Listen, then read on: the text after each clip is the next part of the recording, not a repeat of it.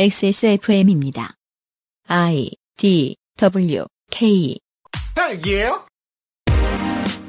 그 아실의 유승균 PD입니다. 한 사람에 대한 이야기가 아닙니다. 자기 큰 소리 치고 싶은 욕구를 채우기 위해 쉬운 길로 빠지면서 결과적으로는 인류 전체를 도탄으로 내몰게 될 사람들이 너무 많습니다. 그중 한 명의 이야기이지만 비슷한 다수의 이야기입니다. 2021년 3월 마지막 금요일에 그것은 알기 싫다는요.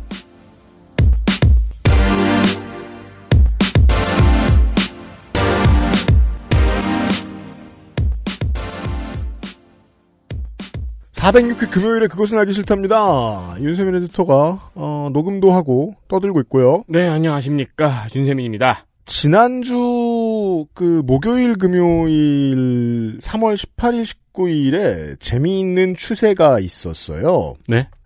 지난주 목요일에 아, 아무래도 이 저 등록 마감일이 다가오다 보니까 아, 국민의당과 국민의힘이 서울시장 단일 후보를 낼 때가 됐었는데 네. 합의가 결렬됐죠. 음. 그러다가 그 다음 날에 양쪽이 안 되겠다, 양보하겠다, 이런 말을 하기 시작했습니다. 아무래도 이 단일화가 완료되어야 하는 시점 직전에 LH 투기 사태가 터지면서 3자 구도에서도 이길 수 있다, 야권이. 이런 통계들이 나오면서 단일화 분위기가 좀 흐트러졌던 것이죠. 네. 근데 목요일에 결렬이 됐을 때는 그동안은 정치 일면에 계속해서 이 야당의 서울시장 후보 단일화 이야기를 계속 일면으로 틀어줬단 말이에요. 올려줬단 말이에요. 포털이, 양대 포털이. 네. 그러다가 단일화가 결렬됐을 때 그 결렬 속보를 다 내렸어요, 아래로. 포- 양대 포털의 정치 섹션을 아무리 봐도 맨 위에 10개 기사 중에 그게 있는 경우가 없었어요. 3월 18일에. 결렬 속보가 엄청 안 나왔어요. 근데 사람들은 거기 관심이 이미 있었고 그동안 끌어올려 놓은 게 있으니까 포털이. 네. 그래서 다 알고 있었어요. 결렬됐다는 걸. 그랬다가 3월 19일에 갑자기 다시 합의해 보자. 라고 하니까 다시 맨 위에 올렸어요. 음. 3월 18일에는 아, 한미 2 플러스 2 회담 얘기 둘째 면에 들어갈 얘기들이 다 포털 맨 위를 장식했거든요. 네. 단일화 결렬 얘기가 없다가 그 다음 날에 맨 첫 줄에는 다 오세훈 안철수 동시 양보 서로 상대 제한 수용 오세훈 무선 100% 수용 안철수 유선 10% 수용 동시 양보 이게 맨 위로 올라왔어요. 포털 장난치는 얘기를 듣는 게 어제 오늘은 아닙니다. 어, 최근에 많이 유명해진 언론학자가 아, 이런 주장을 했어요. 언론은 정부에 항거하고 저항하는 게 사명이고 곤조이인데 네. 그 외에는 아무도 안 볼 때 기업과 유착하고 이 두 가지 코드를 가지고 있는데 아, 아무래도 항거할 건덕지가 좀 줄어든 정부에 와서는 아무거나 붙잡고 꼬투리를 잡기 시작했다. 관성이 남아있기 때문이다. 짧게 음. 말하면 이런 설명을 하는 경우들이 좀 있던데 그것을 뒷받침할 수 있죠. 현재 여당인 민주당의 경우에는 그 지역 기반인 호남에서는 상당히 보수적인 색채를 가진 정치인들이 많이 나옵니다.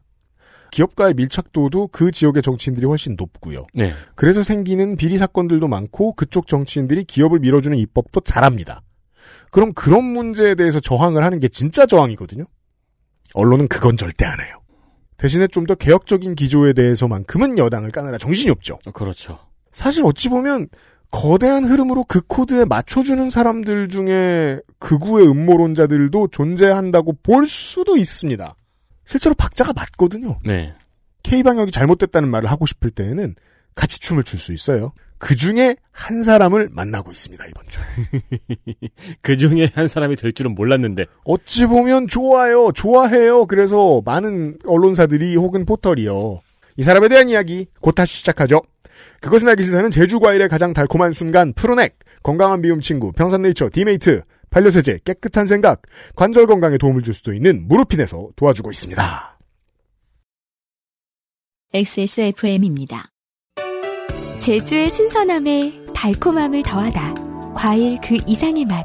오감 만족 과일 스낵 푸르넥 감귤 초코.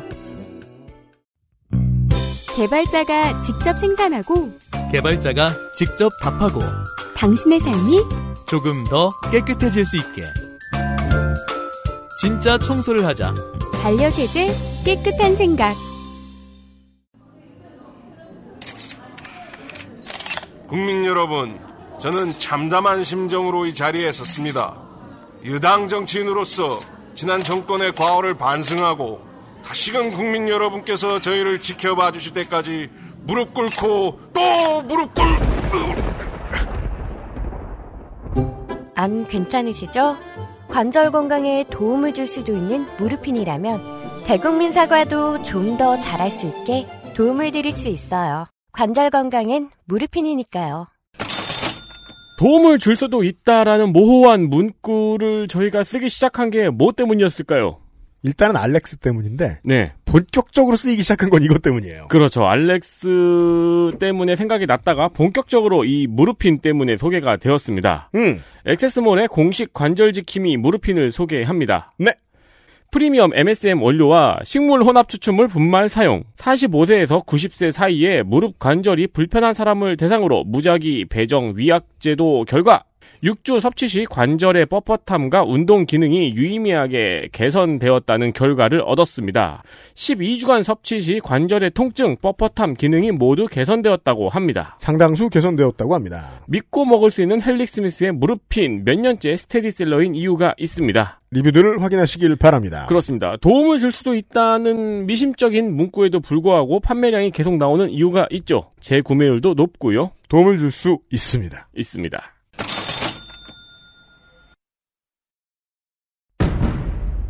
동지들 가짜뉴스를 헬로보내 헬마우스입니다 모멸감을 주고 모욕감을 주고 치가 떨리게 하는 거 거짓말 좀 하지 말란 말이야 이 새끼야 대단한 얘기가 아니에요 가짜뉴스 만드는 유포자수는 너무 많고 그 새끼를 아무렇게나 만들어도 다 퍼뜨려주고 저 오물들을 치우려면 누군가는 오물통 속에 뛰어들어서 그 오물을 뒤집었을 각오를 해야 가짜 뉴스 확인 과정. 헬마우스 코너. 팟캐스트 에디션.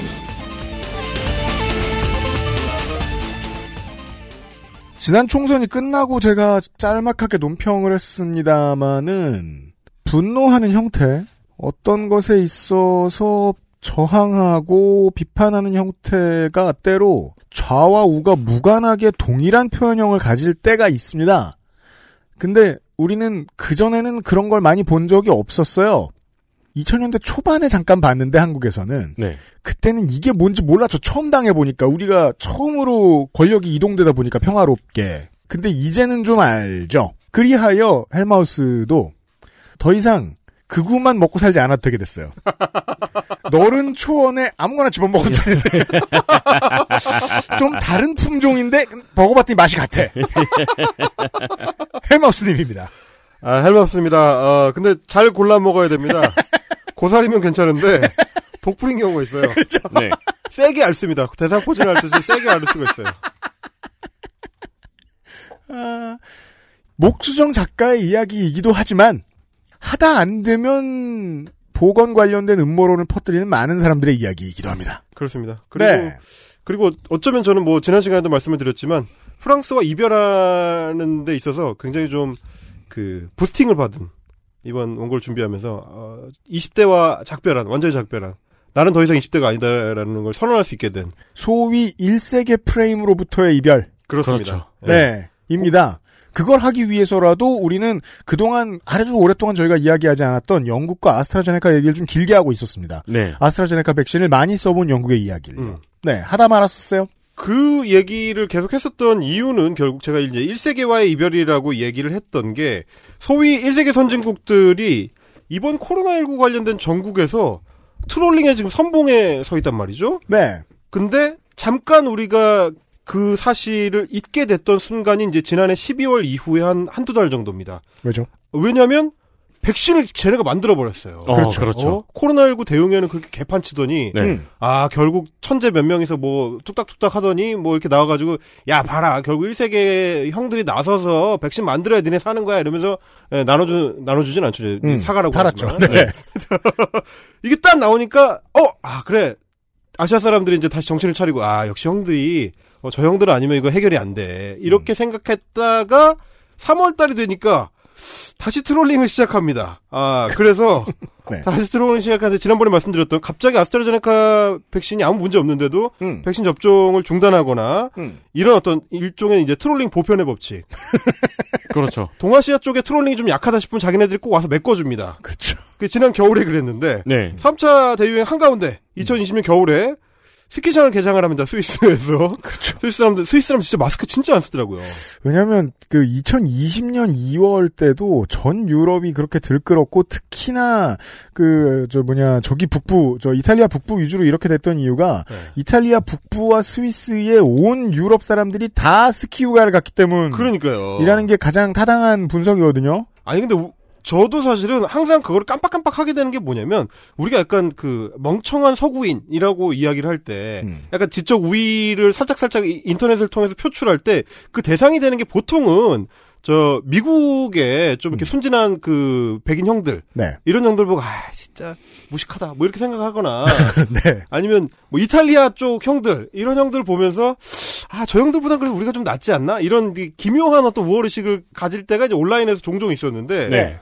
스위스가 나와가지고 어, 우리는 마스크 안 쓰는데 이, 러고 있으면서 그러면 아, 우리는 관광 산업이 중요하니까 스키장을 엽시다. 이래가지고 오스트리아랑 쌍으로 그렇죠. 스키장을 오픈을 했죠 겨울 시즌에 코로나 대유행이 이제 시작되는 시점에 음. 오픈을 해가지고 그 오픈한 스키장에 누가 제일 많이 갔느냐 영국인들이 제일 많이 갔습니다. 엄청 음. 갑니다. 뭐를 싣고 가느냐? 영국산 변이 바이러스를 싣고 갑니다. 그렇죠. 자신의 자신의 몸으로 캐리를 해가지고 네. 스위스로 갖고 가요. 그때만 해도 공항에 내릴 때 그거 체크 안 아, 했습니다. 체크 안 했습니다. Anything to declare? 이랬을 그래서 때. 이제 스위스에서도 간신히 한 열흘 정도 이제 자가격리를 입국자들한테 시켰는데 음. 스키장이 몰려 있는 그 지역이 있어요. 음. 그 동네에다가 10일 자가격리 시켜놨는데 숙, 숙소에다가 있어라 했는데 유럽 사람들이 말 듣습니까? 말 또 졸라 안 듣죠. 분명 안 됐습니다. 그걸 가둬놓으니까 영국인들이 밤에 그 숙소 체크아웃을 안 하고 도망을 갑니다. 200여 명 정도가 있었던 동네에서 100, 170명인가가 도망을 가요. 없어져요. 그 다음날 당국에서 체크를 해봤는데 전화를 안 받아. 호텔 프론트에서 전화했는데 전화를 안 받아요. 네. 다 도망갔어요. 놀러 온 친구들이란 일탈할 생각만 하죠. 어, 그래서 갔어. 딴 데로 갔어요, 이 사람들이. 나중에 보니까 그 이틀 뒤에 이제 저는 이, 이, 이걸 이제 리포트를 해가지고 아는 건데, 음.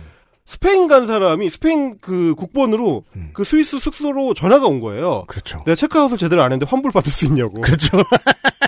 야, 이 새끼들아. 진상은 어딜 가나 진상이죠. 그 와중에 환불은 받으려고 그래요. 네. 얼마나 트롤링입니까, 이게. 어, 사실 이런- 그 당시에 방역의 입장에서 보면 이 멍청한 영국인들이 네. 숨 쉬러 간 거죠 스페인에. 바이러스 숨을 쉬러 간 건데. 이런 짓들을 하고 있는 게 지금 현재 유럽의 상황이더라.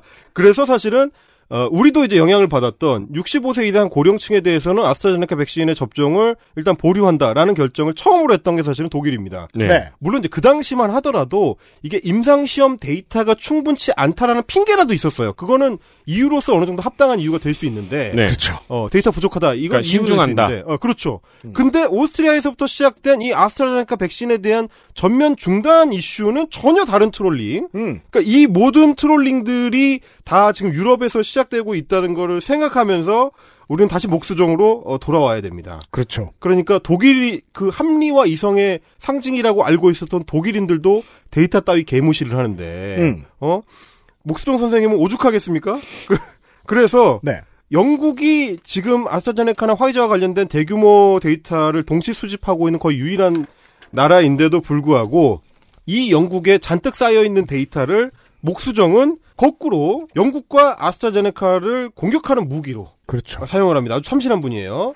이게 싫으면 투명하게 공, 그러니까 빨리빨리 하고 있으면 투명하게 공개하라고 뭐라고 하고 있고 그렇죠. 투명하게 공개를 하라고 하면 투명하게 공개된 걸 가지고 곡해합니다. 그렇죠. 영국이 이렇게 데이터를 투명하게 공개하니까 아스트라제네카는 믿을 수 없어. 그렇죠. 이러고 있는 셈인데 뭐냐면 영국 데이터를 믿을 수 없다는 주장의 근거가 영국 데이터거든요. 이게 그럼요. 페이스북에서 그러고 있습니다. 그래서 음. 한 부분을 제가 좀 잘라왔는데 그죠. 뭐 이제 영국은 자발적으로 신고된 백신 부작용 사례를 자세히 공개하는데 그걸 보면 보도된 대로 혈액 응고 현상은 아주 적다. 겨우 두 건. 그러나 심각한 다른 증상들이 많이 보인다라고 하면서 음. 안과 질환 2150건, 청각 질환 1217건, 뭐 심장 질환, 정신장애, 뭐 신경계 장애, 파킨슨병, 즉각적 유산, 안면 마비, 뭐 사망 이렇게 쭉 나열을 해놨습니다. 음. 근데 제가 여기까지 읽고 있으면 약간 느끼시는 게 있겠지만 백신 부작용인데 왜 파킨슨병이 나올까? 그렇죠. 그렇죠.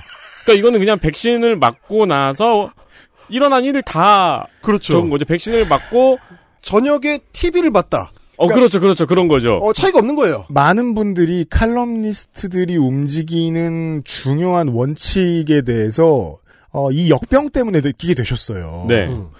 이런 방식이라면 정말로 백신의 부작용으로 인해서 본방사수, 그렇죠. 백신의 음. 보자기에서 예, 본방사수. 더 나은 라면 맛, 뭐 다이아 승급, quadra kill, 늘어난 headshot 비율 어, 그렇죠. 등등을 지적할 수 있게 됐다는 거예요. 혹은 여기서 백신을 빼고 그 도핑 아닙니까? 백신을 빼고 땡옥강을 집어넣어도 돼요. 네. 땡옥강 먹고 사망, 안면마비, 아니, 파킨슨병. 아, 어떻게 유산이 되겠냐고요, 생각해보면. 어, 독감 백신 주사를 맞았는데, 뭐 이런 얘기를 하고 있는 거예요. 네. 게다가, 자기가 그 나열하는 각종 질환들, 뭐 안과 질환이 2천 건 이상 발생했다, 뭐 이런 것들이 이만큼 질환이 많이 발생했다고 영국 영국 자료를 인용- 인용하고 있는데 음, 그 이상하죠. 앞에서는 뭐라 그랬냐면 혈액 응고 현상은 너무 적다. 네. 아 그러면 믿든지 말든지 둘 중에 하나만 해야 될 거 아닙니까? 자기가 원하는 건 믿죠. 그러니까요. 어? 그래서 질환이 많이 발생했다는 얘기는 믿고 음. 조금 발생했다는 얘기를 안 믿고 음. 그럴 거면 그 데이터를 신뢰할 수가 없다는 얘기인데 결론을 내고 접근했다는 거죠. 바로 그겁니다. 그래서 여기서 우리가 주목해야 되는 게 이제 목수정이라는 사람이 엑스칼리버처럼 휘두르고 있는 신고된 부작용이라는 마법의 레토릭입니다. 음. 신고됐다는 거는 지난 어제 시간에도 저희가 이야기를 했었지만 자발적 신고 기반이거든요. 네. 그렇죠. 이 영국의 옐로카드 시스템 자체가 그렇습니다. 음. 우리가 지금 코로나 백신 맞고 나서 몸이 좀 안 좋다 싶으면 어 저 질병관리청에 전화하는 거랑 똑같은 시스템이에요. 그냥 홈페이지 접속해서 나한테 이런 문제가 생겼어요라고 이메일 주소 적고 이렇게 타이핑을 해 넣으면 네. 그게 다 집계가 되는 시스템이다 보니까 그렇죠. 그냥 개인들의 느낌적 느낌에 굉장히 의존적인 시스템이고 음. 그거는 원래 당연하게 일어날 수 있는 어, 현상이기도 하거든요. 그렇다고 수집 안 하는 게 좋겠어요? 당연히 수집을 해야죠. 예. 혹시 모르기 때문에. 혹시 몰라서 그, 그 자발적 신고를 전부 다 이거 의미 없는 데이터인데 신고를 하다 보니까, 어? 유의미한 결과가 하나 그렇죠. 나오네? 그리고 수 있으니까요. 그리고 음. 심지어 백신을 맞은 사람들이 그런 반응을 보인다는 것 자체가 연구 대상입니다. 그게 그게 여- 연관 관계가 있든 없든 음, 네, 네. 그런 문제까지도 다 필요한 거기 때문에 수집을 하고 있는 건데 실제로 그래서 옐로카드 주간 보고서 음. 매주 내고 있는 그 리포트에 보면 맨 마지막에 주의하라면서 이렇게 써 있어요. 옐로 카드는 백신을 접종받은 사람의 의심되는 이상 증상을 자발적으로 신고할 수 있는 시스템이며 이는 옐로카드 보고서가 반드시 백신으로 인해 이상 반응이 유발되었음을 의미하지 않는다는 점을 유의해야 한다. 상관관계가 있는 거는 아니다라고 거기에 적혀 있단 말입니다. 행정을 어떻게 하나 보자고요. 그게 의료행정이 아니어도 행정 전반에 있어서 우리가 전문가가 체크를 한 다음에 넣어줘야 되는 일들이 있어요. 예를 들면 운전면허증 발급. 네. 그걸 자발적으로 등록하는 건 이상해요. 나는 운전을 할 수 있습니다. 그렇죠. 네. 예. 인력을 집어넣어요. 음. 인력을 집어넣어도 합리적으로 얼마든지 운영할 수 있으니까. 근데 역병에 대한 백신의 이상 반응이야. 그럼 그거를 관청에서 갑자기 구마다 수백 명을 집어넣어가지고 다 일일이 저 직접 와가지고 쓰는 걸로 할까요? 일본처럼? 아니면은 뭐 이거를 아, 요즘 큰일입니다. 저는 일본처럼이라고 하면 일단 웃음이 터져요.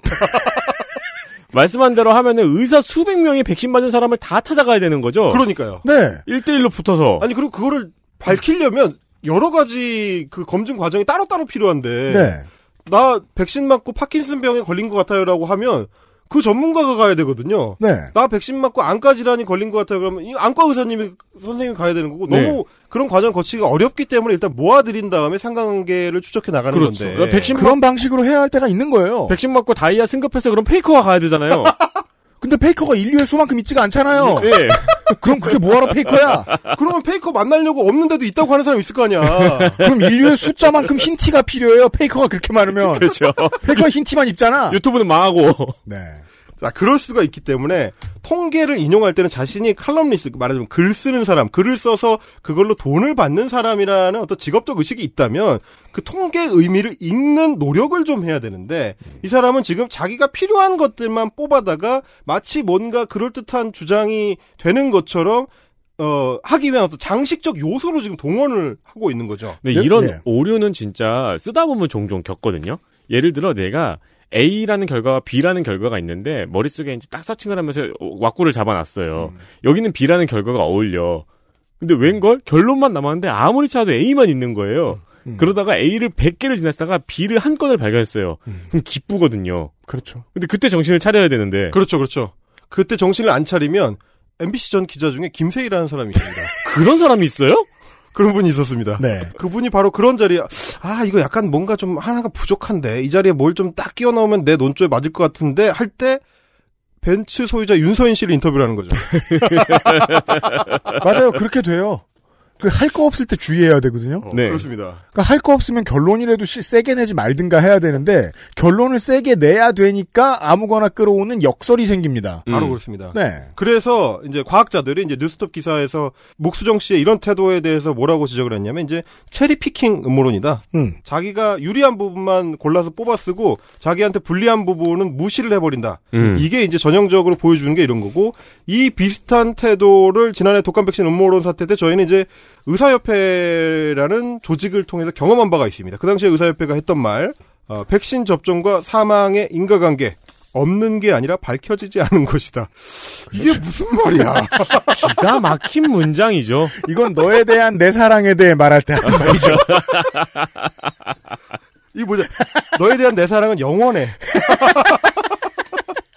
끝나지 않는 거잖아. 이런 주장은. 없다고 느끼겠지만 밝혀지지 않은 것이야. 근데 이건 진짜 과학자 버전의 트롤이네요. 그렇죠. 그렇죠. 왜냐면은 이 진짜 트롤은 인간관계 있다고 얘기하는데 그렇죠, 그렇죠. 과학자니까 그렇게 말 못하는 거예요. 어, 그렇죠, 그렇죠.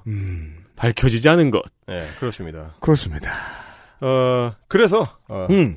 두 번째 우리 목수령 선생님의 주요 주장 중에 하나로 좀 넘어가 보겠습니다. 네. 어, 이 목수령 선생님의 그 최근 주장 중에서 어떻게 보면 음, 가장 재밌는 음.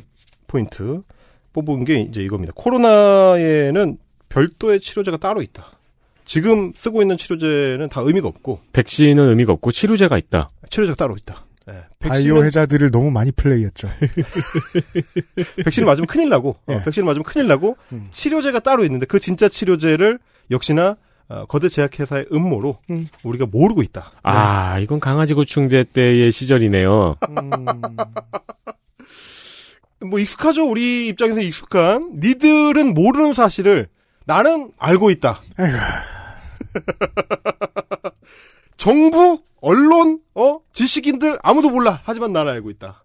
이런 주장을 하고 있습니다. 음. 방역 당국이 하는 모든 거를 믿을 수가 없기 때문에 음. 이분이 믿는 구석이 따로 있다는 거를 알려주는 거. 제가 이걸 처음에 어디서 접했냐면 이제 편파 TV라는 유튜브 채널이 있는데 네.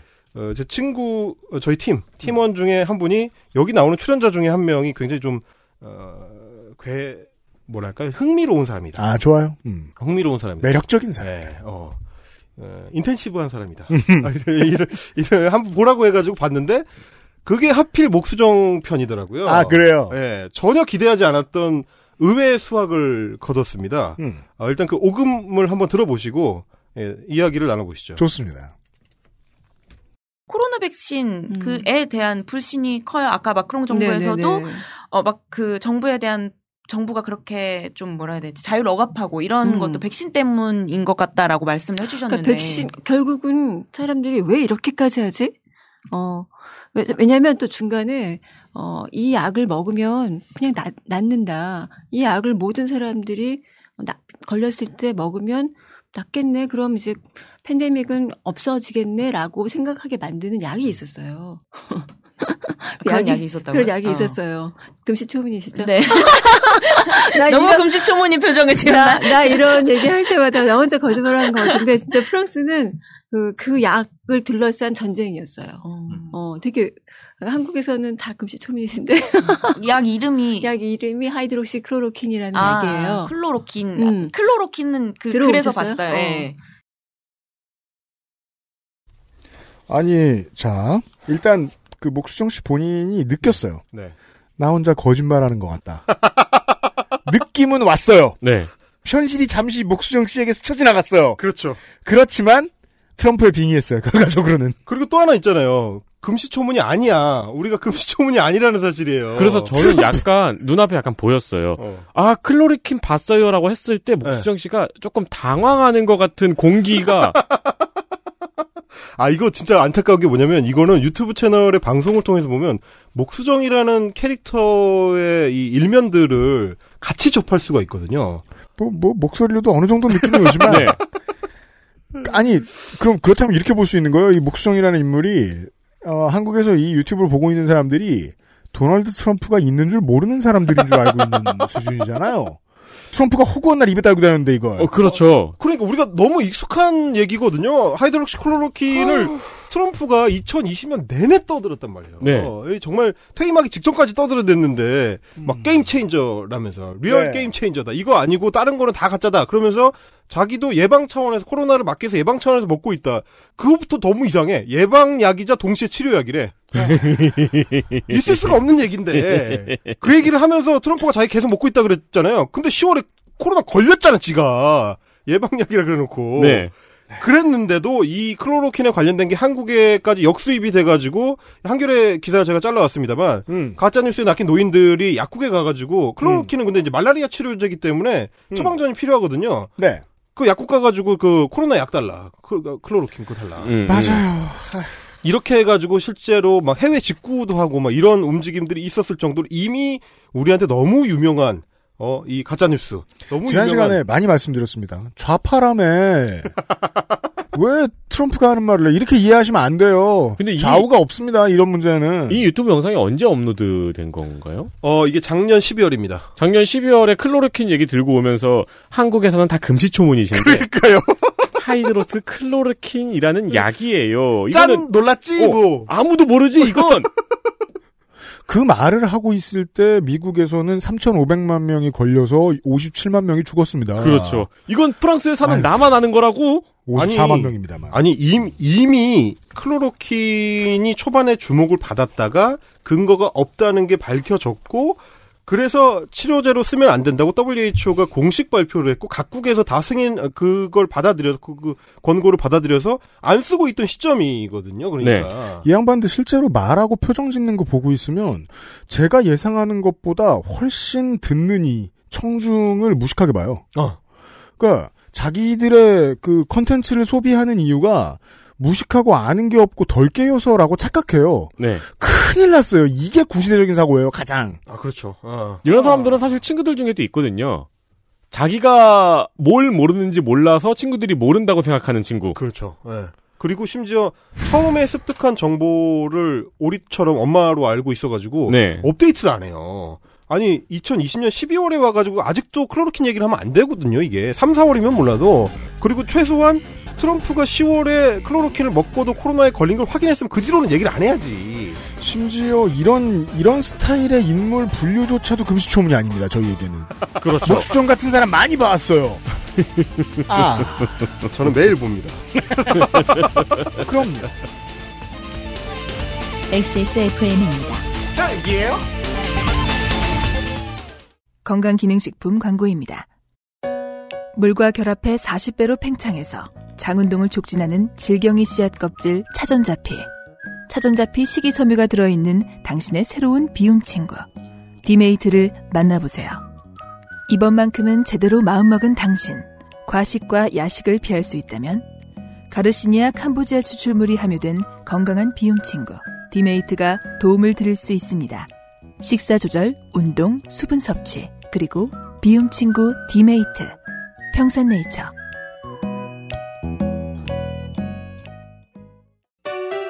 제주의 깨끗함을 그대로 담은 감귤.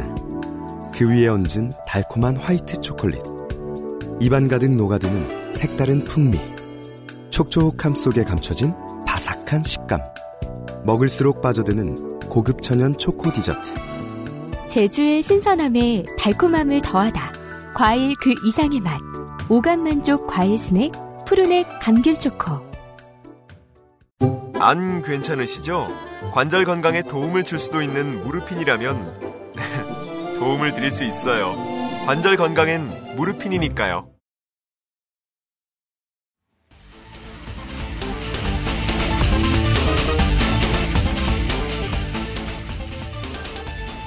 딸기예요? 그래서 오죽해서 미국에서는 그 트럼프 말 믿고 한 노부부, 80대 노부부가 자기네 집에 클로로킨이 있더라는 거죠. 네. 근데 하이드록시 클로로킨이 아니고 인산염 클로로킨. 네. 염이라고 붙어 있잖아요. 먹으면 안 되는 수, 수도관 청소에 쓰는 독성 물질인데 음. 그거를 먹고 사망한 사례가 있었을 정도라서 이미 유명한 약이고 네. 이게 game changer가 아니고 life changer다. 독약입니다. 어? 예, 요렇게 되는 거가 이미 이제 합의된 상태였는데 음. 이런 어떤 음모론자들 입장에서는 다른 사람들이 뭘 알고 있는지조차 모르고 떠드는 그렇죠. 이런 상황을 지금 보여주는 겁니다. 어제 시간엔 제가 따라가느라 바빴거든요. 왜냐면 네. 저도 팩트를 모르니까, 음. 그러니까 과학적 지식이 없으니까, 어? 유럽에서 아스트로제네카를 중단했다고? 어, 그러면 이거 진짜 조금 이상한가? 네. 약간 그러면서 저는, 저, 저라고 무슨 지식이 있겠습니까? 언론 기사를 보는 거지. 그래가지고 그걸 따라가느라 바빴거든요. 그래서 어제 혼란스러움이 오늘 싹 정리가 되네요. 자신감을 얻게 되는 거죠. 그런데도 이제 문제는 뭐냐면 자기가 알고 습득한 그 정보가 어디서 왔는지를 밝힐 때 진짜 얼굴이 드러나는데 네. 목수정이 이제 매체를 통해서 지속적으로 했었던 얘기는 그겁니다. 프랑스를 비롯한 각국의 정부들을 믿을 수 없다. 우리가 믿을 수 있는 의사들이 따로 있다. 네. 전문가 집단이 따로 있다라고 주장을 하면서 음. 어, 클로로킨이 치료제라는 어떤 근거로 지금 사용을 하고 있어요. 음. 그 대표적인 인사가 뭐 이제 뉴스에 관심 많으신 분들은 한 번씩 들어보셨겠지만 디디에 하울이라는 프랑스 의사가 있습니다. 네. 이 사람이 이제 마르세유를 그 프랑스 남부 지역의 마르세유를 기반으로 활동하는 의사인데 음. 이 사람이 진짜 의사다. 나머지는 다 제약사에 포획된 로비에 포획된 의사들이기 때문에 네. 그 사람들은 믿으면 안 되고 정부의 수하들이다. 나머지는 다 나쁜 어떠 어떠한 것이고 이 사람은 정말 믿을 만한 사람이다라고 어떤 못 믿겠는 사람이 말하면 허경영이에요 그냥. 그리고 진짜 안타까운 게 뭐냐면 뭐 지난 시간에 그 UPD께서도 설명해 주셨지만 진보 칼럼니스트로 활동하던 이력이 워낙에 길었기 때문에 여전히 이 목수정의 현재 위치가 UPI 뉴스라는 걸 모르는 분들이 많아요. 그러다 보니까 어떤 사태가 되냐면 YTN에서 섭외를 합니다. 이렇게 되는 거예요. 지상파에 영향력 있는 매체가 여전히 목수정이 옛날에 그 목수정인 걸로 생각하고 PD와 작가는 몰라요. 모를 수 있어요. 음. 그- 왜냐면 나도 몰랐으니까 UPI 뉴스에서 파리 통신하고 있을 거는 몰랐으니까. 왜냐면 UPI 뉴스도 잘 몰랐으니까. 그러니까 제가 제 핑계 많이 되잖아요. 섭외 까딱 성의 없으면 진짜 미친놈 나온다고. 그렇죠, 그렇죠. 조심해야 됩니다. 네. 그거 네. 정말 진짜 항상 업데이트를 그래서 게을리하지 않아야 된다는 이런 건데 음. 자 지상파 라디오에 나와서 그 디디에 하우를 극찬하는 게 지난해 9월 인터뷰입니다. 제가 좀 길게 잘라봤으니 한번 듣고 이야기 나눠보시죠. 들어보시죠. 정부보다도 오히려 더 신뢰하게 된 그 코로나를 거치면서 그런 의사들이 몇 분 계세요. 아, 네. 네. 정부가 실수를 할 때 이렇게 하면 안 되고 이렇게 해야 된다라고 어, 대안을 제시한 그런 의사들이 있습니다. 신념이 음. 강한 의사. 정부가 어, 시킨 대로 안 하고 자기의 신념대로 해서 훨씬 더 많은 생명들을 구한 그런 의사들이 있는데 마르세유에 있는 그 감염 전문 대학병원에서 치료하고 계시는 어, 디디 하울이라는 의사가 계신데 그분의 치료 방식은 굉장히 안정적으로 사- 굉장히 많은 사람들을 구했고 음. 그분에 따르면 6월 15일 이후부터는 그 사망자가 딱 한 명밖에 나오지 않았다는 겁니다. 네. 그 이후에 들어온 모든 환자들이 어, 증상이 과거와 확연히 다르다라는 거죠. 죽게 된 한 명도 코로나로 인해서 죽은 것보다는 코로나도 갖고 있었지만 갖고 있던 기저질환에 의해서 죽은 음. 거고 지금 상황으로 봐선 사실 코로나가 굉장히 약화됐다. 음. 이렇게 판단할 수 있다라고 여러 명의 의사들이 어, 반복적으로 얘기를 해주고 있는 상황이어서 네. 근데 그런 얘기 정부는 안 합니다. 참고로 이 사람은 하이드록시클로로퀸을 사용하라고 적극적으로 권장했던 새끼인 그렇습니다. 새끼입니다. 아니 보통은 그리고 방역 당국이 시키는 대로 안 하고 자기 마음대로 하는 사람들을 뭐라 그러냐 이 mad scientist라고 하죠 보통은. 그리고 이제 저희는 허연회라고도 과거에는 불렀었고요. 그렇죠. 그렇습니다. 네. 아나키라고도 부를 수 있고요. Triple H. 여기서 네. 장르를 옮겨가면은 이희진이라고도 불렀었고요. 주식으로 옮겨가면. 네. 한국 사람들한테는 이제 익숙해진 대한의사협회라고 있습니다. 대한의사협회가 이제 그런 쪽으로 가 있다는 건 저희 되게 슬픈 사실인데. 네, 그러니까요. 왜냐면 여긴 실제로 전문가 집단이니까. 그러니까 거기 이제 아. 주로 회장님의 활약이 크긴 하지만 말이죠. 네. 네, 어쨌든 코로나가 약해졌다라는 헛소리를 하는 의사가 있다. 아, 그리고 저더 가시기 전에 네. 많은 이 뭐 PD나 아나운서 및 그 방송 진행자 여러분 인터뷰하면서 함부로 아 하지 마세요. 어. 어차피 못 알아들었잖아요. 내가 훤히 알아 이 양반들아. 그랬을 때 아 하면 너만 바보 돼요. 어, 이게 진짜 심각한 거예요. 네. 질문지 읽는 기계가 돼버리면 아 하게 되거든요. 그리고 PD와 작가 여러분들도 어. 진행자한테 푸시 넣어주세요. 어, 하지 말라고! 그래서 그 아저씨를 들으면은 제가 장시간 동안 말을 안 하는 시간이 굉장히 많아요. 그게 나! 생각하고 있거든요. 그렇지, 그렇지, 그렇지. 차라리 그게 낫죠. 자, 여기서 지금 얘기한 거, 의사가 코로나가 약해졌다라는 헛소리를 했다는 겁니다. 실제로 그런 말 했는지 여부를 이제 우리가 검증을 해보긴 해야 되지만, 감염병 전문가라고 지금 소개하고 있는 의사가 그런 얘기를 했다. 자, 코로나 바이러스가, 아, 무슨 태풍 19호 같은 것도 아니고. 국지성 고기압. 어, 국지성 고기압이었다가 이제 저기압으로 약해지고 이런 게 아니잖아요. 내륙을, 내륙을 통과하면서 뭐 비바람이 약해졌다 이런 게 아니잖아요. 규모가 작아지고 이런 게 아니잖아. 코로, 코로나에 사기가 죽었다. 왜냐면 우리 모두가 마스크를 안 쓰고 시위를 하니까 코로나가 사기가 줄은 거예요. 아, 위압감을 느껴서 네, 코로나가. 그렇죠. 코로나가 쫄았다. 아. 그런 걸 써도 그나마 하늘이 봐줄 수 있는 사람들이 있어요. 임성환 작가. 아, 그들도 생명이다. 네. 그들도 생명이다. 하지만 아, 그 그렇죠. 이상은 안 돼요. 아, 그러니까 말이죠. 그러니까 이제 이게 사실은 코로나 관련된 기사들을 저는 어쨌든 지난 한 해 동안 이제 꾸준히 follow를 해왔으니까 YTN 인터뷰가 이루어진 게 이제 작년 9월 초인데 그 시점이 유럽에 어떤 의미를 갖고 있었는지랑 이 교직으로 맞춰 보면은 저게 왜 저렇게 됐는지를 알 수가 있어요. 실제로 아마 저 당시에 사망자가 줄어든 걸 가지고 디디에 하울이라는 사람이 저런 주장을 했을 텐데 그래서 구글에 COVID 19라고 쳐보면 각국의 현황을 아주 간단한 그래프로 확인을 해볼 수가 있습니다. 그렇죠. 프랑스를 해가지고 사망자로 이렇게 제가 그래프를 딱 뽑아 보니까 제가 9월 6일 시점으로 뽑았거든요.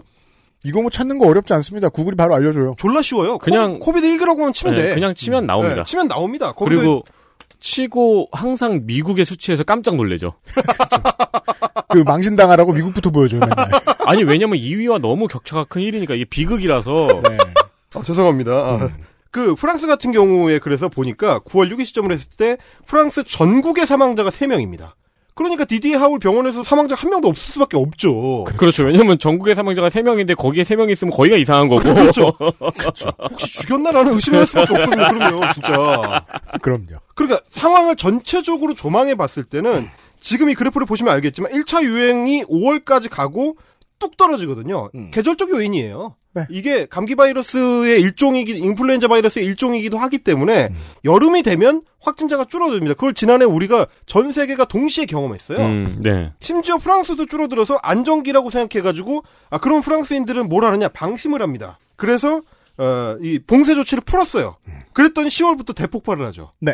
그러니까 말하자면 디디에 하울이 자신 있게 코로나19가 약해졌다고 했던 시점은 계절적 요인에 의한 일시적인 이 폭풍전의 고요 시기였던 거고. 그리고 10월 말부터 북반구에는 3차 유행이 찾아옵니다. 그렇습니다. 이게 아무런 어떤 과학적이거나 의학적 근거가 없는 얘기를 의사가 하고 있다는 게 되니까 칼럼니스트라면 혹은 저널리스트라면 여기서 이미 의심을 해야 돼.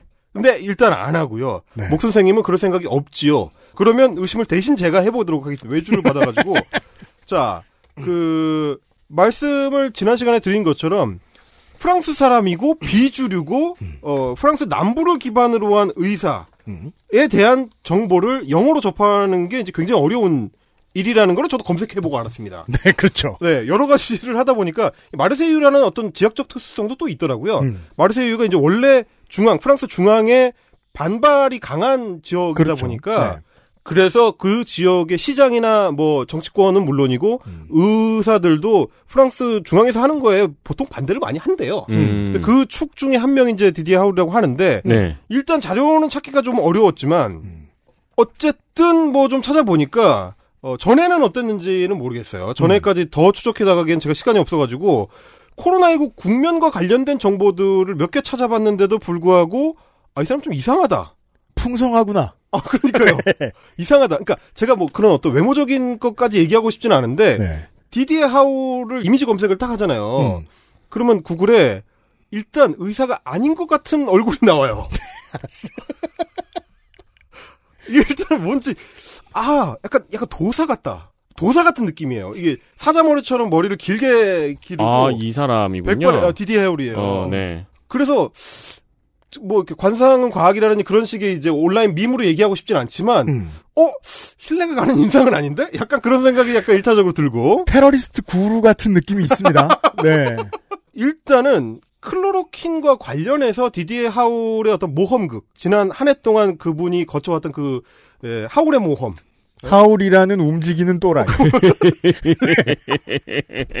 하울의 움직이는 또라이. 하울의 움직이는 클로로킨. 아, 요거를 제가 좀 정리를 해봤어요. 역사가 긴데. 자, 일단 1번. 2020년 초에, 그니까, 에, 코로나19가 대확산을 시작하는 그 시점에 중국에서, 중국에서 case report가 몇 건 나옵니다. case report라는 건 아시다시피 이제 실험을 한 논문 결과가 아니고 이런 보고가 있다. 우연하게 관찰된 거를 모아놓은 거죠. 이제 그게 이제 case report들이 중국에서 몇 건이 나오는데 하이드록시 클로로킨이 코로나19 환자들의 치료나 예방에 효과가 있을지도 모른다. 라는 문제 제기가 됐어요. 네. 자, 이 시점에서 이미 목수정이 1번으로 틀립니다. 목수정은 왜냐면 어디 인터뷰를 하거나 그러면 디디에 하울이 이 가능성을 맨 처음 제기한 사람이라고 맨날 얘기해요. 오바하죠. 어, 꼭 오바하죠. 꼭 오바예요. 음. 일단 팩트가 틀렸고, 어, 그 다음에 중국에서 제기가 된 다음에 하울의 얘기가 나옵니다. 3월 17일에 음. 하울이 어, 자기가 36명의 코로나19 환, 확, 확진자들을 대상으로 실험을 해보니까 음. 하이드록시클로로킨이 코로나19 치료에 아주 비상한 효과가 있다.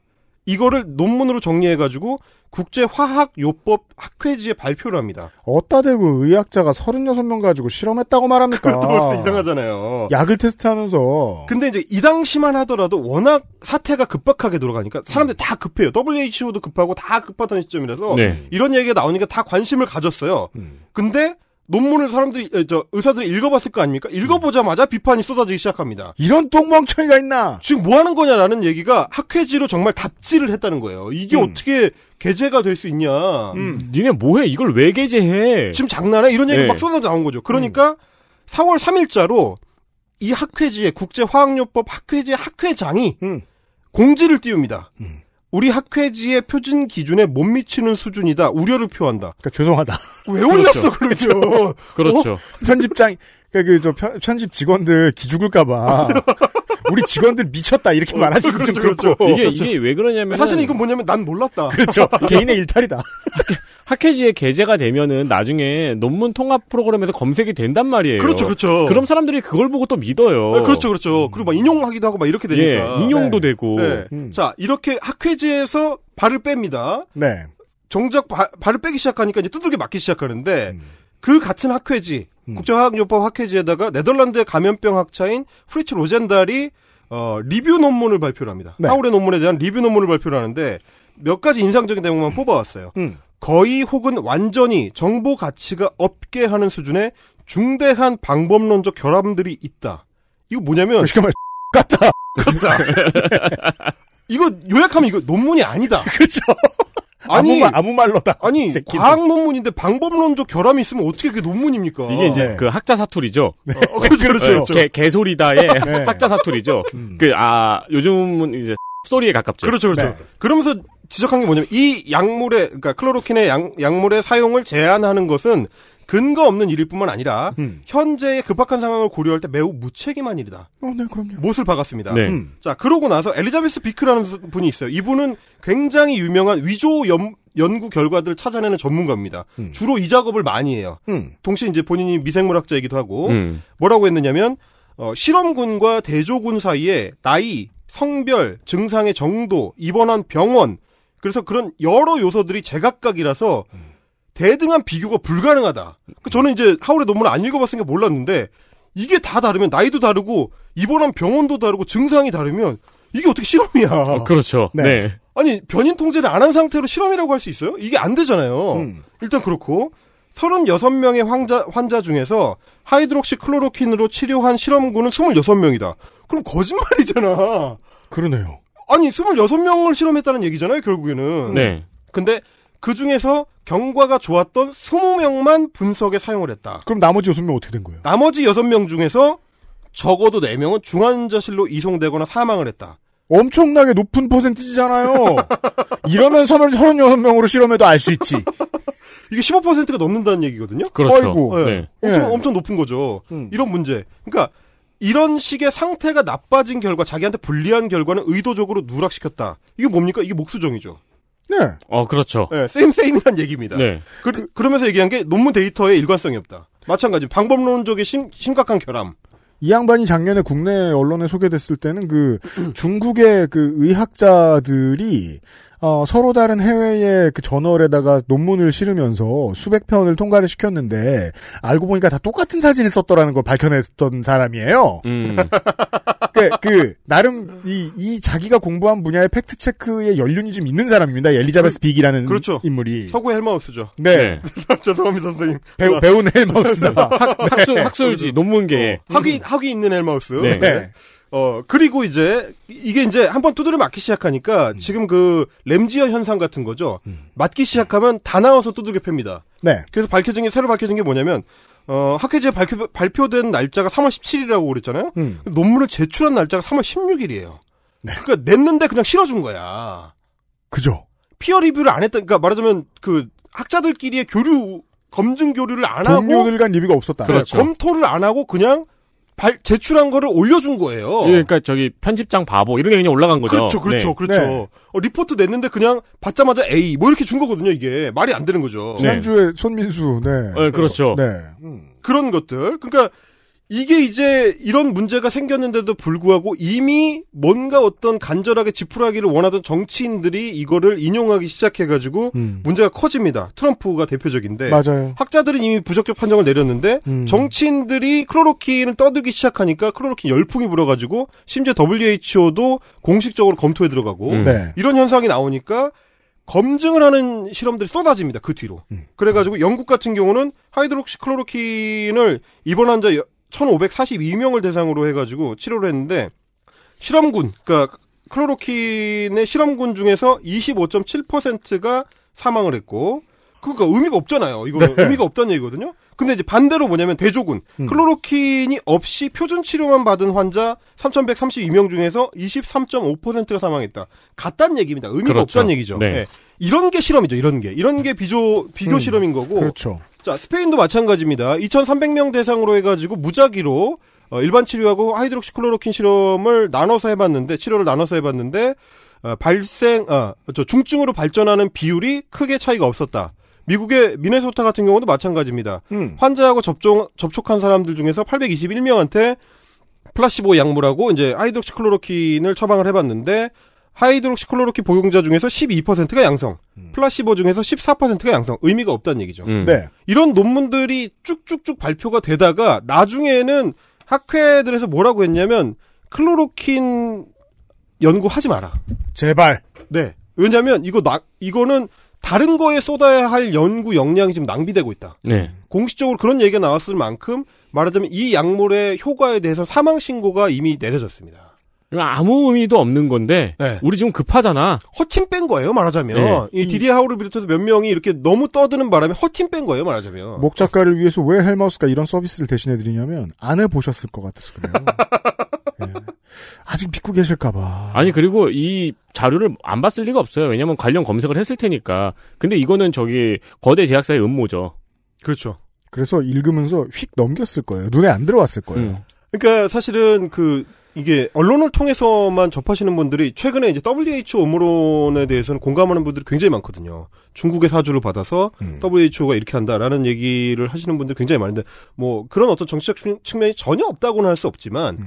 의학적 문제에 대해서 WHO가 공식 발표를 할 때는 그냥 사무총장이 나와가지고 어, 이거는 써도 되고요. 이건 써 쓰면 안 됩니다라고 로비 받고 그냥 쉽게 던질 수 있는 게 아니라 음. 검증 가능한 데이터 묶음을 같이 올리게 돼 있습니다. 네. 그러면 그걸 보고 각국의 방역 당국들이 자료를 검토한 결과 권고를 따를지 말지를 결정하게 되거든요. 왜냐면 WHO의 발표는 트럼프만 보는 게 아니고 전 세계 과학자가 보거든요. 그럼요. 거기서 나라들이 네. 어, 거기서 신뢰를 잃을 경우에는 당연히 WHO의 의학 기관으로서의 그 권위가 없어지는 거니까. 나라들이 바보도 아니고 WHO가 계속 중국 좋은 소리만 했으면 다들 그거 믿고서 중국 백신 샀겠네요. 음. 그러니까 아니잖아요. 예, 예. 그러니까 그런 문제들을 같이 봐야 되는데 목수정을 비롯해서 이런 사람들이 공식 기관에 대한 음모론을 제기할 때 하는 어떤 패턴들은 거기에 자료가 따라붙는다는 사실을 의도적으로 피하는 음. 그래서 그거를 검증해 볼 수 있다는 사실 자체를 언급하지 않는 음. 이런 문제가 여기에도 이제 잠복하고 있더라. 네. 이때 제가 되게, 되게 무서웠던 게 옛날에 펜벤다졸 사태 때, 음. 개구충제 현상 사태 때, 네.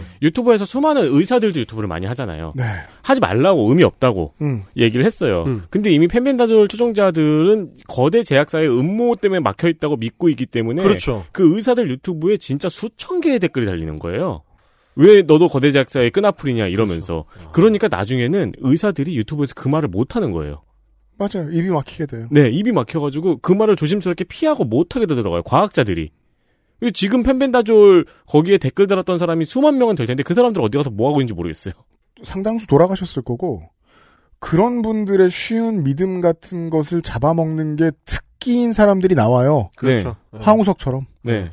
자, 그래서 프랑스의 황우석 디디에 하울 얘기를 이어가 보겠습니다. 네. 그가 그가 제기했던 클로로킨의 효과에 대한 의학적 검증은 끝났습니다. 음. 근데 이제 이 사람이 그나마 그래도 의사로서 어떤 믿을 만한 이야기를 하는 사람인지 상식적인 게 가능한 사람인지를 보기 위해서 추가로 관련된 이야기들, 그러니까 클로로킨 얘기 말고 음. 디디에 하울과 관련된 얘기들을 좀 검색을 해봤는데 음.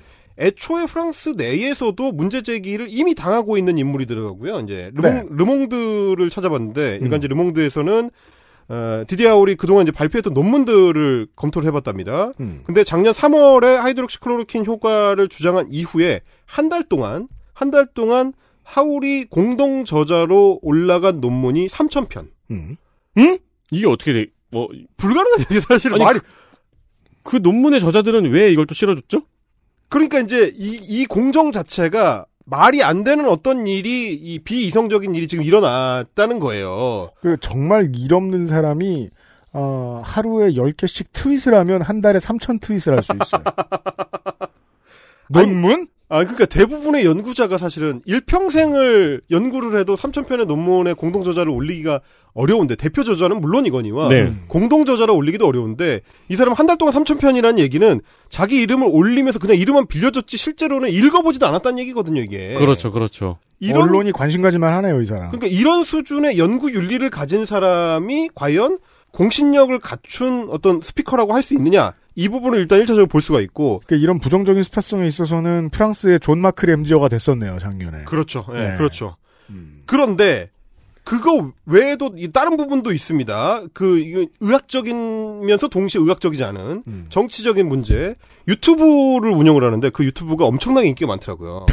그럴 테지. 예, 그 프랑스 정부의 프랑스 방역 당국의 공식적인 브리핑 조회수의 3배가 나옵니다. 음. 일주일에 한 번씩 올리는데 유튜브에. 야, 프랑스 아나키네요. 그렇습니다. 음. 거기서 근데 무슨 내용을 말하느냐가 문제인데 이런 얘기를 했답니다. 집시와 유태인들의 결혼식 관습이 음. 에, 코로나19 확산의 원인이다.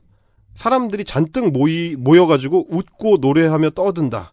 라는 식의 발언을 실제로 했습니다. 그냥 인종주의죠. 이건 뉴스의 생활정보란에 나오는 게 아닌 이상은 인종혐오와 우생학이 섞여 있습니다. 그렇습니다. 아 여기서 또 한번 프랑스의 톨레랑스가 어디로 가 있는가. 그렇죠. 잔뜩 모여서 웃고 노래한 거는 그 마스크 반대 시위죠. 그렇습니다. 아, 그리고 이제 의학적으로 또 하나 문제되는 부분도 찾아봤는데 찾은 게 이제 이, 거였습니다 어, 역시나 자기 유튜브에서 한 얘기예요. 음. PCR 테스트기 이제 그 확진자 여부를 가리는 PCR 테스트기를 35 사이클 이상으로 증폭시킬 경우에 증폭시킬 경우에는 정확한 결과를 얻을 수가 없다. 그런데 프랑스는 50 사이클로 증폭을 해서 사용을 했고 그래서 가짜 확진자가 속출하게 만들었다. 이런 주장을 했습니다. 지금 그래서 확진자가 엄청나게 많이 쏟아져 나오는 건 실제 감염자가 아니고 음. 이게 잘못 찾아내고 있다. 기술적으로 문제가 있는 거를 하고 있다. 음. 근데 이제 우리 이제 디디에 선생님, 하울 선생님께 말씀드리고 싶은 게 PCR 검사라는 것 자체가 아, 유전자 증폭 기술인데 그렇게 부르는 게 PCR 검사잖아요. 그러니까요. 이걸 사이클을 증폭을 시키지 말라고 하면 음. 어떻게 검사를 하라는 건지 일단 모르겠고 어허. 이 증폭 기술 자체가 이게 간단히 설명드리자면 사이클 한번 돌릴 때마다 두, 두 배씩 증폭이 돼가지고 음. 이걸 이제 수십 회를 반복을 하면은 10억 개 이상의 유전자 조각을 만들어내서 음. 거기서 코로나19의 특징을 갖고 있는 유전자를 그렇죠. 찾아내는 이게 음. 이제 양성 판정 내리는 과정인데 그래서 그렇게 살짝만 걷어가도 검사를 할 수 있는 거잖아요. 그렇죠. 코끝에서 살짝만 가져가도 네. 몸 전체를 검사하는 것 같은 효과를 내는 게 이제 이런 건데 네. 근데 요 이 종합 아 저 사이클 값의 기준 그러니까 몇 바퀴를 돌릴 거냐 음. 하는 거는 진단 키트의 제조사마다 고유값이 다릅니다. 이거 뭐냐면 많이 돌릴 수 있게 돼 있는 게 성능 좋은 게 아니고 음. 각각의 증, 증폭 기술 자체가 다르게 들어가기 때문에 꼭 쓸데없는 거에 quality 이슈 걸어요. 그러니까 그- 근데 사실 그 quality가 거의 동일한 기준으로 충족시킨 것만 방역 당국의 검증을 통과할 수 있기 때문에 네. 통과한 건 다 같다고 봐야 되고 사이클 자체는 다 차이가 있습니다. 그 제가 이제 찾아본 자료가 우리나라에서 지금 허가된 것들이 여섯 종의 그 PCR 키트가 있는데 네. 사이클이 다 달라요. 35, 40, 36, 40, 뭐 38, 뭐 이렇게 음. 다 달라요, 다. 상관없단 소리예요. 아무 상관없어요. 사이클을 몇 바퀴 돌리는지 여부는 중요한 문제가 아니에요. 음. 성능하고도 상관없고 결과하고도 상관없다. 근데 해당 분야의 전문가라고 주장하는 의사가 이걸 모른다. 그러면서 심지어 너무 많이 돌리면 가짜 결과가 나올 수가 있다. 이거는 그야말로 한국의 의사협회장 같은 방역 방해 행위가 아닌가. 저 사람은 전문가인데 왜 그러냐라는 궁금증을 가질 수 있습니다. 어떤 분야에서 많이 알았다고 사람이 되는 게 아니에요. 거짓말을 하고 이상한 소리를 했을 때 나한테 관심이 더 돌아오는 결과가 예측된다. 그러면 할 거예요. 어떤 그렇죠. 사람들은. 바로 그렇습니다. 네. 네. 이런 식으로 우리 저 목수령 선생님은 계속해서 정부를 믿지 말고 디디에 하울 같은 양심적인 의사를 믿어라라고 하는데 지금 제가 이게 쭉 검증을 해드렸다시피 어, 별로 양심적이지도 않고 그렇죠. 그다지 전문가도 아닌 것 같은 양심적인 학자가 한 달에 3천 편의 논문에 이름을 올릴 수가. 그러니까요. 이런 얘기를 하고 있고요. 음. 그리고 이제 처음에는 지난해 초에 그 정부를 믿지 말고 의사를 믿으라라고 얘기할 때 그 정부는 주로 프랑스의 마크롱 정부를 얘기하는 거였는데 음. 최근에 어 코인파리의 재미를 좀 보시면서 주로 하는 얘기는 문재인 정부를 지칭하는 걸로 조금씩 바뀌기 시작합니다. 그렇죠. 이거 본능의 하나입니다. 어, 나는 그 정도까지 불만은 없는데? 라고 생각하는 사람이 봤을 때는, 그래도 저렇게 화내는 사람이 있, 으면 옆에서 화를 내는 사람이 있으면, 뭔가 저 사람이 더 아는 게 있으니까 화를 내겠지? 음. 저 사람이 더 정의롭다거나 아는 게 더 많으니까 저렇게 불의에 한거하는 척을 할 수 있는 거겠지? 라고 생각하게 돼요. 이 해석에서 벗어나는 증거가 아직 못 찾았습니다, 제가. 아이씨. 자, 그런데 왜 문재인 정부로까지 퍼지느냐를 따져보면 이것이 이제 목수정의 알고리즘입니다. 자, 또 머신을 분석합니다. 어, 목수정의 알고리즘은 아주 단순한 구조로 돼 있는데, 자, 두 정부가 결국 같은 행동 양태를 보인다는 게 목수정의 주장이에요. 음. 이 코로나19라는 건 별거 아닌데, 이걸 핑계로 방역 독재를 일삼는다. 독재! 그래서 시민들의 자유를 억압한다. 근거로 되는 게 뭐였냐면 이제 역시 페이스북 게시물이었는데 한국에 잠깐 들어왔을 때 이제 2주 자가격리를 해야 되잖아요. 음. 그렇죠. 너무 고통스러웠나 봐요. 너 무 심심해. 야, 진짜 그 2주 동안에 하루에 3개씩 올려요. 페이스북 게시물을. 네. 3개씩 올리는데 정말 제가 이런 말씀 드리긴 뭐하지만 징징문입니다. 전부 징징대는 얘기예요. 장르죠. 너무 나가고 싶다. 음. 뭐 되게 감상적으로 씁니다. 아, 뭐 아파트 베란다로 햇살이 쏟아지고 이 공기 좋은 날에 뭐 산책도 하고 뭐 이렇게 하면서 어, 예, 해야 되는데 자가격리 키트라고 뭐 지자체에서 보내온 걸 보면 뭐 어 저 패스트푸드에다가 뭐 이런 거나 보내고 신선한 과일이 먹고 싶다. 뭐 이렇게 쓴 거예요. 저는 아니 한국에 들어오셨는데 한국에는 이 쿠팡도 있고 마켓컬리도 있고 그렇죠. 네이버 쇼핑도 있습니다. 음. 과일을 먹고 싶으면 주문을 하세요. 그렇죠. 그 키트에다가 넣어달라고 하지 말고. 다음날 네 돈으로 해라. 그러니까 말이죠. 프랑스 같았으면 그것도 없어. 프랑스에서 공무원한테 그런 말하면 딱지 띱니다.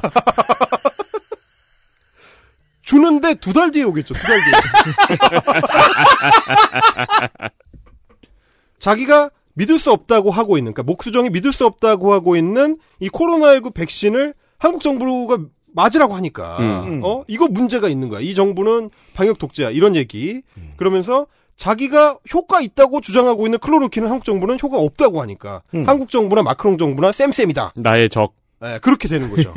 아니 저기 우리 그 홍영은 우리 호칭은 뭐라고 했었죠? 나성인요? 아 나성이는 심지어 풀수도 했어요. 와가지고. 그니까. 자가격리 기간 동안 친구가 갖다 줘서. 네. 이 목수정 씨한테 액박이나 플스 안 갖다 준 우리가 문제예요. 그러니까요. 나성이는 풀수도 하고 몸이 굳는 것도 스커트도 하고 그랬단 말이에요.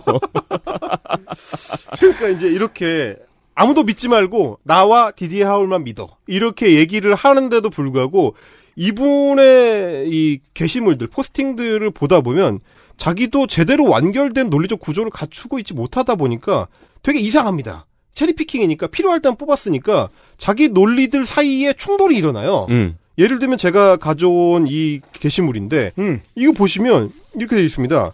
어, 독일, 프랑스도 결국 에이지 아스트라제네카 백신 접종을 일시 중단을 밝혔네요. 이렇게 하면서 그러니까 이 이 결정이 중요하다. 자, 이거 거짓말입니다. 네, 어, 네. 거, 짓말입니다 음. 이렇게 하면서 어, 스위스까지 하면 19개국에서 중단을 했다 이런 얘기를 하면서 유럽 의약품청 EMA가 다시 판단을 하는 거를 기다린다고 하는데 여기도 그닥 신뢰할 만한 기관은 아니죠라고 이야기를 합니다. 여기라는 건 이제 유럽 의약품청을 얘기하는 거예요. 네. 근데 제가 지난 시간에도 말씀을 드렸다시피 유럽 의약품청하고 미국의 FDA하고 어, 영국의 의약품 규제청 이 세 개 기관이 사실은 가장 독립적이고 가장 합리적 판단을 한다고 알려져 있는 의약품 규제 당국 중에 딱 세 개를 꼽거든요. 제일 중요한 걸 꼽자면 칼럼니스트의 크나큰 질병입니다. 많은 사람들이 어렵게 쌓아놓은 시스템을 한 줄로 이따위로 평가하는 것에 전혀 거리낌이 없습니다. 그러니까요. 그닥 신뢰할 만한 기관은 아니죠. 왜 아, 신뢰 이런 말하면 그냥 싫어져요. 전 이런 사람 사람이 아예. 왜 신뢰할 만한 기관이 아니라고 이야기하는 거냐면 내가 문제 삼고 있는 코로나19 백신을 승인했기 때문에 신뢰할 기관이 아니라는 거예요. 네. EMA가. 단한 줄. 네. 그러면서 얘기하는 게 되게 웃긴 게 앞에서는 뭐라고 했습니까? 어, 프랑스 정부도 백신 접종을 중단했다. 이건 옳은 결정이다. 그러면 지금까지 그 목수정의 이전의 주장들에서는 프랑스 정부는 제대로 하는 게 하나도 없다. 하지만 백신 접종 중단만큼은 믿을 수 있다. 네. EMA는 못 믿는다. 백신 접종 하라고 하니까. 그러니까 바뀌어버린 거죠, 이제. 그동안은 프랑스 정부를 욕했는데, 음. 내 말을 잘 들어서 백신 접종을 중단하기로 했으니까, 프랑스 정부는 이제부터 잘하고 있어. 그럼 이게- 이제 다른 정보를 까야죠. 그렇게 되는 겁니다. 이게 그리고 저기예요. 봐- 보세요. 유럽 의약품청이 다시 판단하는 거 기다린다는데 여기도 그닥 신뢰할 만한 기관은 아니죠. 이 문장 하나로 완벽함을 획득한 게 독일, 프랑스가 결국 그래서 어, 유럽 의약품청이 위험하다고 해서 만약에 아스트로제네카 백신을 사용하지 말라고 했다 봐요. 그렇죠. 그럼 자기 말이 맞아요. 그렇죠, 그렇죠, 그렇죠. 근데 유럽 의약품청이 검사해가지고 어 괜찮다 이거 부작용 아니다 다시 백신 접종해라라고 말했어요. 커봐라. 그래도 자기 말이 맞아요. 커봐라. 믿을 수 없는 기관이라고 내가 했잖아. 네, 그런 다음에 뭐 하나 또글 하나 올리면 돼요. 그렇죠. 허경영이 쓰는 방법인데 이거. 그렇죠. 바로 그렇습니다. 그래서 포스팅 같은 경우는 마지막 문단이 백미예요. 한국 사람들이 보면 정말 어이가 없는 이렇게 얘기를 하고 있습니다. 한 1년 지켜봤으면 지금 이 판이 과학적, 이성적, 합리적으로 굴러가고 있는 건 아니라는 거 판단하실 때가 되지 않았나요? 자신의 몸은 자신이 지켜야 합니다. 그 판단을 정땡땡 씨에게 맡기지 마시길요. 정 씨는 누구인지 정- 모르겠지만 정땡땡 씨는 이제 정은경 청장을 청장을. 얘기하는 겁니다. 세상에. 과감하게 전 세계에서 가장 신뢰할 수 있는 방역 책임자 중에 한 명을 사이비 의사로 취급을 하고 계신 현장입니다. 그러니까 청장 본인이 뛰어난 사람이라는 것도 이제 우리가 모두 압니다만 이 관청 전체가 다 열심히 하고 있고 그러다 보니 표상으로서 쓰일 수 있잖아요. 그 질투를 못 이기는 사람들이 너무 많아요. 음. 아니 질투의 대상이 되기에는 너무 인생이 빡센데 지금 그렇죠. 저 청에 있는 직원들과 청장은 편히 앉아가지고 징징거리면서 질투만 하고 있는 사람을 아 그러고 있는 현장이 아나키나 떠들고 있고 예, 자신의 몸은 자신이 지키자. 이거야말로 아나키. 이거야말로 허, 허연회인 현장. 네. 이, 이 불신을 전염시키는 게 인생의 목표가 되어버린 네. 목수정의 오늘을 오늘 또 만나봤습니다. 그렇습니다. 이러고도 할 얘기가 분명히 더 남아 있습니다. 내일 이 시간에 다시 만나죠. 헬마스 님 수고하셨습니다. 감사합니다. 감사합니다. XSFM입니다. 딸기예요? 아침마다 커피 한 잔 참 좋은데 커피포트 안에 저거 저 닦아도 닦아도 어쩐지 찝찝하던데 눈에 보이지 않는 때가 그렇게 많다던데 제대로 청소가 되고 있는 거 맞냐? 텀블러는 또 어떻고? 좁은 입구에 청소하기도 힘들지 쾌쾌한 가습기는 말도 마 호흡기로 바로 들어가 청소를 매일 해도 찝찝한 게 사실 닦기는 또 어찌나 안 쓸 수가 없 이거 대체 어찌해야 돼? 다른 생각하지 마세요. 오직 깨끗한 생각. 숨은 데엔 반려세제 클리빈. 건강기능식품 광고입니다. 식사 조절, 운동, 수분 섭취, 그리고 비움 친구 디메이트. 평산네이처.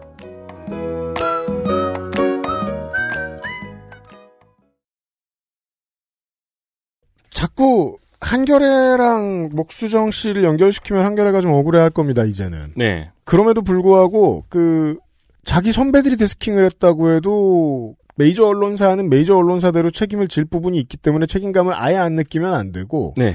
아, 한겨레의 심각한 약점입니다. 태생상 이런 그 한국 정치사의 중요한 DNA들은 김민아 아저씨가 많이 분석을 해드렸는데 음. 음, 민족주의에 심취한 분들이 많습니다. 음. 그러니까 민족주의로 정치를 바라보는 것은 긍정적일 때가 있었는데 네. 그래서 한겨레도 그렇게 탄생하게 된 건데 역사를 그렇게 보면 환에 빠지게 되고 네. 과학을 그렇게 보면 목수정이랑 계속 놀게 됩니다. 그래서 일부 선배들이 가지고 있던 DNA와 안녕을 해야 되는 때예요 한겨레도 그 문제에 대해서 내부에서 치열하게 토론을 하고 있길 바래요. 최근에 지면에서의 논쟁이 오고 가는 것을 지상 중계하기도 했습니다. 한겨레가. 그렇습니다. 네. 한겨레는 뭐 양쪽의 의견을 다 실어줘야 하니까요. 네, 이게 그렇습니다. 사설이다 보니까. 서두에 말씀드렸던 대로 이, 한 사람의 이야기만은 아닙니다. 누가 어쩌다가 왜 이렇게 같은 음모론으로 아, 방역에 방해가 되고 더 많은 사람이 목숨을 잃게 만드는 음모론으로 만나게 되었는가를 설명하는 시간입니다. 이달의 헬- 헬마우스 시간은요. 네. 결론이 남아 있습니다. 내일 좀 더 이야기를 들려드리지요. 유승균 PD하고 윤세민 에디터였습니다. 토요일 이 시간에 다시 만나뵙죠. 안녕히 계세요. 안녕히 계세요. XSFM입니다. I D W K 딸기예요?